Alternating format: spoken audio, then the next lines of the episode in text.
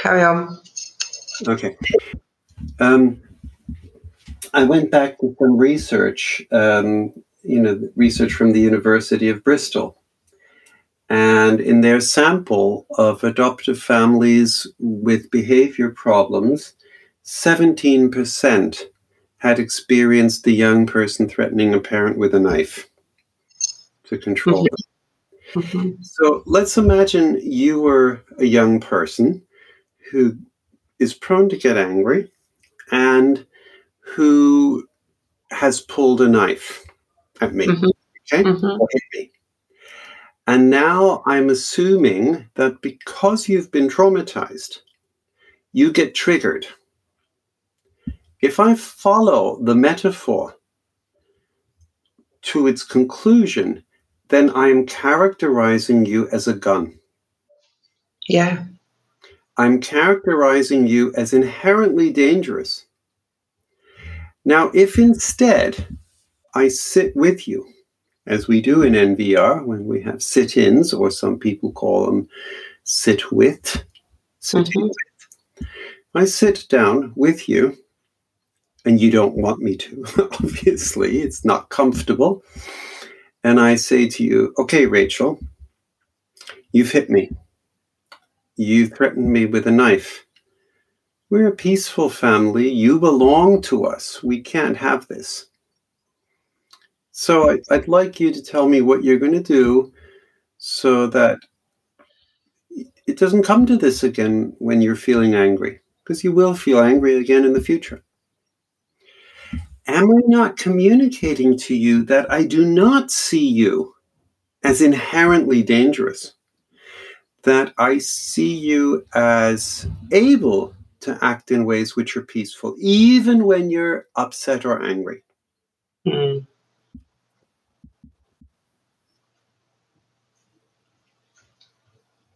Yeah, I'm likely to. I imagine that scenario and imagine the discomfort I would feel Mhm. Talk, talking about the violence in that way. I think it's unlike it's unlikely for me to think of something helpful perhaps in that moment. But I know that I would feel responsible Mhm. by the way that you've described it. And my responses perhaps might be something I will hold and think about over the coming days. Can I pick up on your use of the word responsible? Hmm. Because I think that's key. So if I'm the parent and you're the young person and I give you that message, I'm holding you responsible. I am not holding you culpable. Hmm. And perhaps when people feel one should not use the term violence, they are worried that we use that word to hold someone culpable Hmm. as a judge, jury, police, the criminal justice system would. That's not our job. It's not our job. And as a matter of fact, nonviolent resistance is based on a number of principles, one of which is that it is absolutely non punitive. We are not in the business of helping parents to hold their children culpable for past actions. Hmm. We're in the business of helping parents to hold their children responsible for changing their behavior now. Yeah. And in that sense, it becomes very supportive because I think at the end of the day, most young people do not like the fact that they act with violence. Perhaps that is why many young people don't like to hear the word violent. What you did was violent. This has got to change. Because they don't want to see themselves in that way. And I guess then there are two ways of helping the young person not to feel uncomfortable. One way is to simply not talk about it anymore. Yeah. Which means the young person continues to do it and they don't feel as uncomfortable because they're, it's not called out. The other possibility is for us to continue talking about it and for the young person to stop doing it. And that way, they relieve themselves of that discomfort. Because I'm assuming there is that positive voice in the young person. I'm assuming if you're, you know, the young person who has hit me and taken a knife to me, when you think about it, when you are induced to think about it by my sitting in that room, mm. part of you, a positive voice in you, feels this is not who I am. Mm. So I think it is the message this is not who you are. I imagine there could be some professionals listening to this podcast thinking, yeah, yeah, yeah, you know, all well and good for, for teens, but what about if you're working with a six year old? You know, uh, the language and holding them responsible for their harmful, violent behaviors that kind of discourse, whether they understand intellectually these these this concept, this um, agency that the parents are developing in in sitting with their young person and reminding them, you know. And I think I think my answer to that is yes.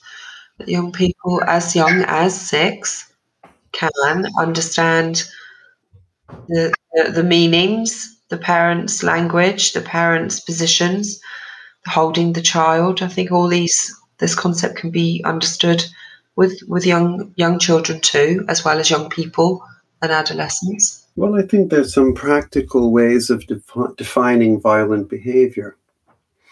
So if I'm angry at someone and I get closer to them than arm's length. Yeah.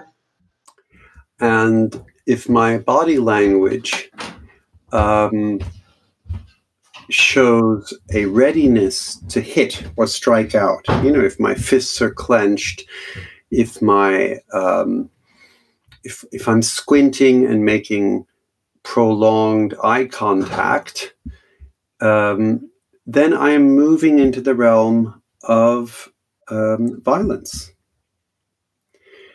If I hit, if I cause physical pain, or as one of my sons once said, once said, any form of unfriendly touching.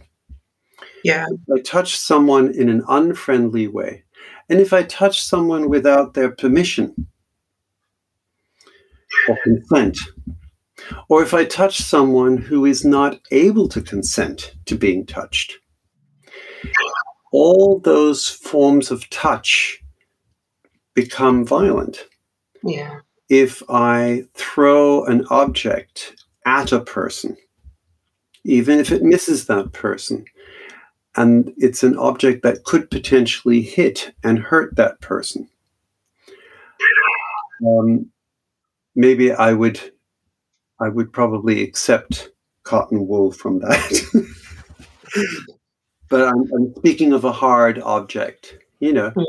Mm. Or if even if I hit a hard object in the di- throw a hard object in the direction of someone, uh, then all these are acts of violence mm. by definition.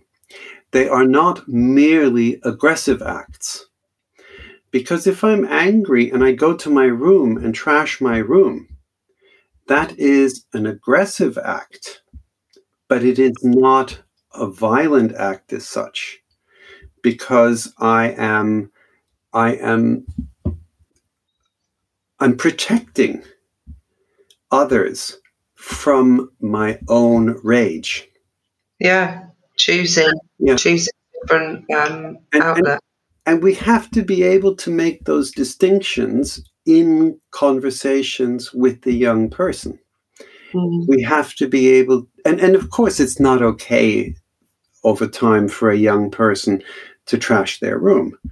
But the first time a young person trashes their room, if for many months or even years they have physically attacked their parents, is actually a step forward. And it is to be um, it is not lauded as such, but you know, appreciated. We need to appreciate that that young person has taken a step to controlling themselves. Exception, isn't it? Yeah. And while they may not yet be able to regulate themselves well, you cannot regulate yourself unless you control yourself first. Yeah. Yeah. Okay. So what what do we take from our conversation? That we must talk about violence. well, yes, that we must talk about violence, but we must make sure, and perhaps we need to be very clear in our training of professionals that we talk about violence, but not about violence as a trait in the young person. Mm but as something they have done, something they have maybe been in the habit of doing, but one can break a habit. Absolutely.